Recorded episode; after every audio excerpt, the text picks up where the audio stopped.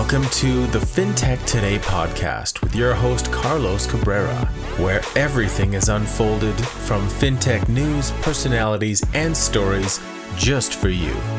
Hello, everyone. This is your host, Carlos Cabrera, working hard every day to make this podcast the best in the field and uh, FinTech. And this is FinTech Today. And today we have a host that uh, doesn't need an introduction. She's well known in uh, in blockchain and fintech. She's hosted many many events. Her name is Tracy Leparulo. She's the CEO and founder of Untraceable Incorporated. So um, I'm very excited and uh, welcome Tracy to FinTech Today. Hey, thank you so much for having me. I'm so excited to be here. Thank you. And I know that you have so many great things to share with uh, our listeners. I'm wondering what made you realize that blockchain is the future and how did you get started in blockchain? Yeah, for sure. Well, I um you know, I first heard about blockchain. I got started. I would say it was it was Bitcoin more at the time, but in 2012. And so back then, I actually used to go to Kenya quite often, and I started a microfinance program in Kenya. And uh, it wasn't until I came back to Canada when we were trying to send funds over borders that I realized how hard it was and how hard remittance was. And I started doing a bit more research on how you can send money over borders and really how you can help the unbanked. And so this is probably around 20, uh, 2011, 2012. And uh, I'm from Toronto in Canada. And here we get a place called Bitcoin Decentral. And so I got introduced to this place uh, 2013 Bitcoin Decentral, um, where I helped lead the marketing efforts and I helped kind of operate the, the facility and, and worked in a company there. And that's actually where Ethereum started. And so very early on, I was really with the Ethereum team helping them launch. Uh, and so I ran the first Bitcoin Expo at the time, which had around 800 people. And that's the first time ethereum really came out on the forefront. And so uh, helped their team kind of get set up there as well. And so very early on in the space in toronto i've kind of seen it grown from uh, from really this like small one uh, it was it was a house it was a house on a main intersection in toronto uh, that we all used to hang out every day to kind of this you know massive global phenomenon that's happening right now i believe uh, i actually in 2010 i went to a location in Spadina that oh. it's so probably it's the same one that you're talking about. yeah, yeah, no, it's definitely that one. There's only one for sure in Toronto. Um, yeah, you would have recognized me. I've been well with bright pink hair. wow, that's exciting. That's uh, yeah. those were the early days. I remember those. Yeah, yeah, it was uh, it was a very different time back then. So um, I would say like what started and a lot of the audience that were there were there for the unbanked, were there for um, social um, helping people so, like in social entrepreneurship and social enterprise very liber- libertarian movement um, and so very different than what's right now in the space for sure and what changes do you perceive this year in fintech and specifically in blockchain has um, covid brought to the equation yeah well covid's a it's a black swan for sure and it's changed a lot i feel like like I said, when, when blockchain or Bitcoin really started, it was a very, it was a movement. It was a movement of libertarians and social justice warriors and people that really wanted to uh, make the world a better place. But really, when it started, started as Bitcoin, and Bitcoin was about currency. And when Ethereum came onto the to the playground, they said, "Hey, there's a lot more things you can do than just um, than just currency, than just just finance. You know, There's a lot more different uh, verticals that blockchain can be used for." And so I found the last few years, specifically, I would say 2018 2019 it really started to focus on uh, supply chain and healthcare and all these other great ways that you can use it now fast forward to like 2020 2021 i feel like we're all the way back at the beginning where we're talking about like financial instruments again. And so I remember like back in the day, people like I would run these big volunteer meetings and I would have to literally tell these people to stop talking about conspiracies because they were so conspiracy focused. They were the government prints tons of money, the government prints money, they control everything. They were so against centralization. And I would sit there being like, really, like, you know, the government doesn't print that much money. Like, come on, guys, like we're, we're doing okay. But I think with COVID hitting now, like everything that these that this audience kind of predicted and kind of would point the finger at the centralized systems, it's kind of coming true. And so I think COVID is now really opened people's eyes that you know the government can just continuously print money, which is going to have a ripple effect. Um, and even though we haven't seen it right now, what is it? It's February 2021. It's for sure happening. The question is when. And so I think everyone's trying to catch up to it. Um, and when this when this is going to happen. So I think uh, I think there's a lot coming down the line for um, the future in, in fintech and blockchain. Yeah, for sure. Do you um what do you make of DeFi? Do you think it will dominate uh, blockchain in the next few years? Yeah, like I think I think DeFi is already dominating it. So decentralized finance. Um, I would say a really big thing that's dominating the space is, is governance overall.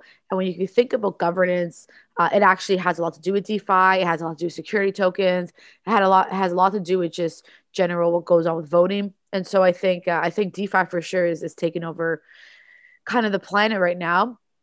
Really, it's also where our funds coming from. And so a lot more institutional investors are coming into the space, trying to impact how DeFi is uh, is working there. But um, yeah, I would say like I'm, I'm very bullish on Polkadot. I think Polkadot is like a much bigger picture that, that focuses a bit on DeFi, but can also help lots of other different facets. So I see. Yeah. And and uh, in terms of of uh, Polkadot, what um, what do you think is the difference between say that and and DeFi? So our audience uh, learns more about it. Yeah, uh, Polkadot is um, it's a platform, it's a system, it's a blockchain itself. They allow to do uh, multiple side chains on it, so it makes it really easy to build your own side chain. But what I find is a lot of DeFi projects are now moving on to Polkadot because they make it very easy to do governance. And so um, let's take an example like Polymath Network, where I used to work. They uh, they've moved to Polkadot because uh, when you're issuing a security token or you're issuing um, something that needs type of governance in terms of voting rights and dividends and all these different great things. Polkadot makes it really easy to do that.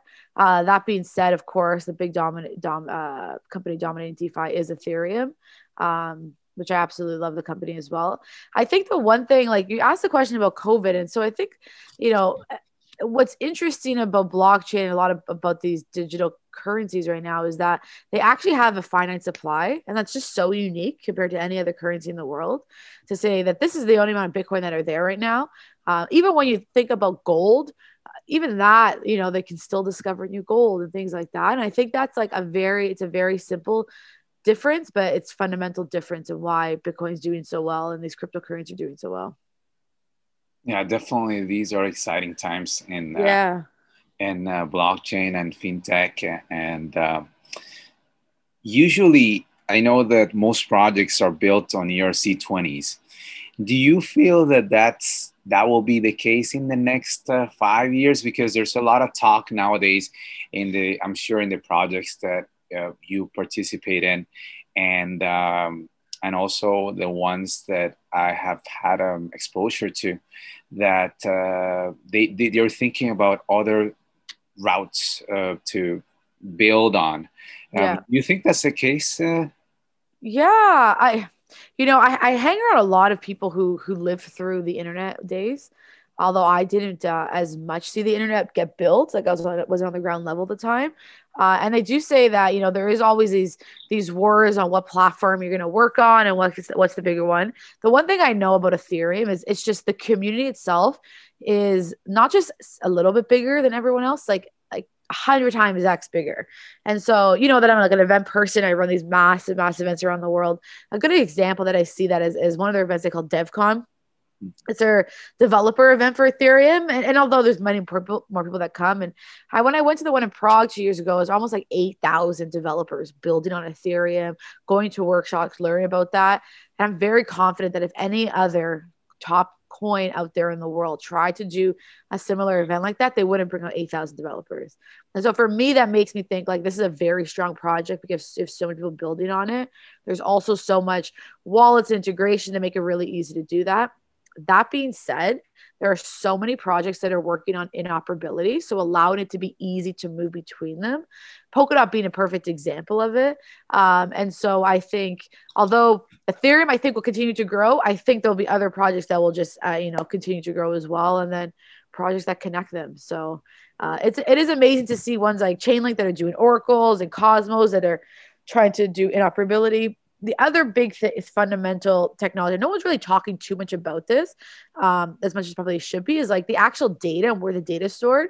And so there's a lot of good companies right now that are coming out of like the infrastructure level of of okay, you're a blockchain company, but you're still on Amazon Web Services. Like, how does that really decentralize? And so there's a lot more kind of infrastructure projects coming out that I think will will change where people are actually building their projects. Definitely, and. Um, what kind of uh, tech projects nowadays have sort of caught your eye, or do you think have a solid uh, future in yeah. blockchain?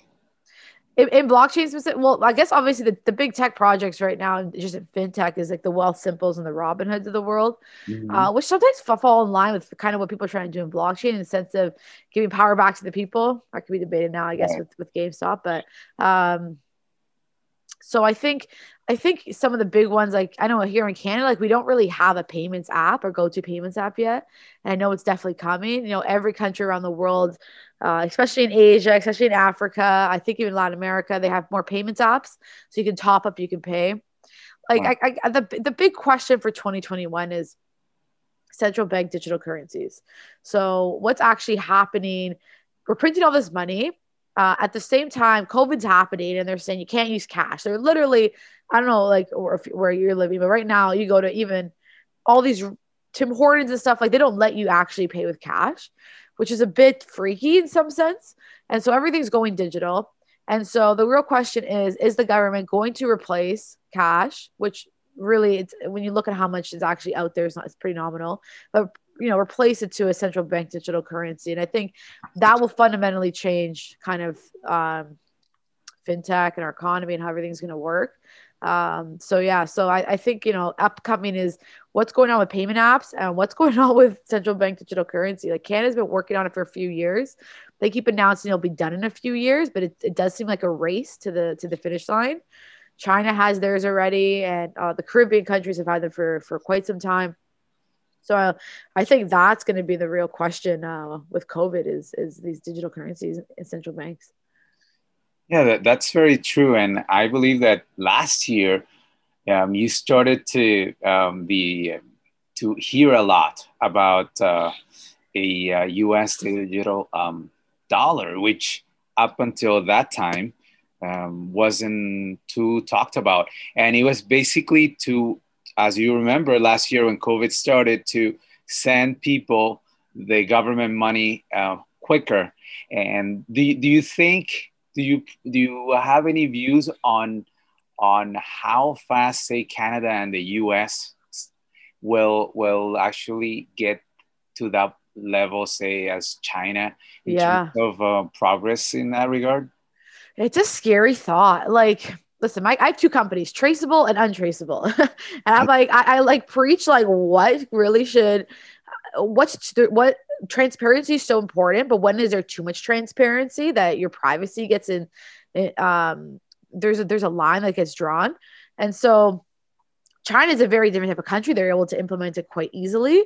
Um, Canada, I would say, is very slow in innovation. It's super unfortunate. I wish uh, I try and push the agenda, and I try even talk to people higher up about kind of these topics. And it's it's unfortunate with how slow we move with this. Um, America, like as much as I have hope, uh, ultimately they don't even have tap on their debit machines right now. Like you go to most of these, like you go to most of the states, like you can't even tap your debit card. So it's like to think that they're gonna go and, and get uh, a central bank digital currency, but um, quick up and running but at the same time like i think it'll be done in phases you know and unfortunately like i think a lot will come down to taxes and, and anything that you can imagine that's ever on paper right now that takes people a long time i think this uh, will all be transferred to something digital so I, I, I think the future you won't ever have to file the taxes. I think the government will just know and just take it out of your bank account. Unfortunately, I hope we don't get to that point, but you know, I think it, it could go to that extreme that it's like every time you pay for something, it just automatically gets deducted. Like, like the beauty about digital currency is programmable money, and if you can program money, you can you can do a lot really more impactful things with it, and you can you know there wouldn't be as much waste, but there's a there's a fine line in terms of you know impeding on your privacy and and, and liberties and of liberties. So it's like this big debate right now. Um, but yeah, I think central bank digital currency. I don't think you hear too much about it because I don't think they want to talk about it because I think it's it's too much for people to handle with all the COVID, you know, images and, and kind of everything in the media is talking about COVID. I think the the I think people would lose their minds if they started talking about this right now. Yeah, for for sure. It's uh, it's too much on the plate. Yeah.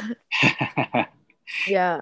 I have to. I know our audience is wondering about it, and I have to ask you, what do you make of this week's Dogecoin splurge, and and and then this this all this uh, craziness going on around it? What's your view? It's crazy, it? right? So you know what? It's it's funny because like I keep changing it. So, uh, like take a step back and think about GameStop, and, and um I got so angry. I was like, you know what? Like you you can't take down these these um you can't take down these stocks. Like this is so like wrong. Like you're just letting you know the big institutions. I was all power to the people, tower to the people, and then a few days hit, and a bunch of my friends lost a ton of money. and I was like, oh shit. okay, so maybe this is maybe this is why they were trying to say this uh, to to stop this because maybe although you know it's perceived as power to the people, are, are they still manipulating the people? Maybe right? They may be the wrong side of it. Now, Dogecoin, honestly, like I don't know with this dog, like how this thing has gone so crazy for so long. Um, I think it's it shows the power of the crowd and just the power of when people come together uh, if they want to make something happen they can do it. And i hope that power gets harnessed into something good right? I think um i think you got to be very careful out there if you're investing or putting your money into anything. Um you know probably an unpopular opinion but like i know in canada like when covid hit casinos got closed down casinos has been open in over a year and so I do think there's this, uh, and, and sport teams were closed for quite some time. So sport betting, although that's opened up again. And so I do feel like a lot of those kind of gamblers have shifted to stock market and cryptocurrencies and stuff, unfortunately. And so I, I do think people are gambling their money by, and we have to be very careful with things like Dogecoin. So for sure. Um, yeah. And um, what's, what are your uh, future plans? Uh, you know, in the next few years, what, uh, what's, what's next for, uh, Miss uh, Leparulo? Yeah, you know what? Um, so yeah, so we run Canada's largest blockchain event, 3,000 people. I've been, I run probably 50 to 100 events, probably more in the, in the, the last eight years. For sure, I remember. Yeah, yeah. I think we're gonna do Futurist again, no matter which way we do it. So we did it virtual this year. We had mm. around 10,000 people which was which was amazing because it was online. This year we're gonna try. I like to be one of the first COVID friendly events in Toronto, so still bring a mass audience, but make them six feet apart, and you know if they need to wear a mask or whatever we need to be to be compliant.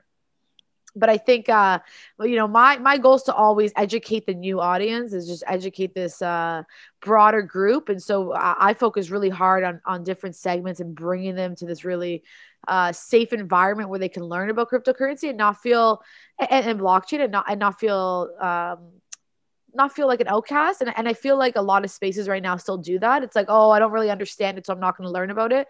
But Bitcoin and Ethereum and, and, and all the cryptocurrencies and just blockchain technology overall, everyone should be able to feel like they can learn about it. And so I want to keep creating a space that they can. Well, that sounds great, and, and you definitely do an amazing job. Thanks. Your events are top notch. Uh, as uh, you know, I, have been in, in many of them, and uh, I could tell you, you can only. I, I, don't know if if you if there's any room for improvement, but definitely congratulations and uh, thanks. and thanks so much for sharing with uh, um, our audience your views, and we hope to have you again soon. It was a pleasure for me to uh, have you. Thank you so much for having me. I'm so excited, and I hope uh, we can see each other in person again, everyone listening can, can come out one day.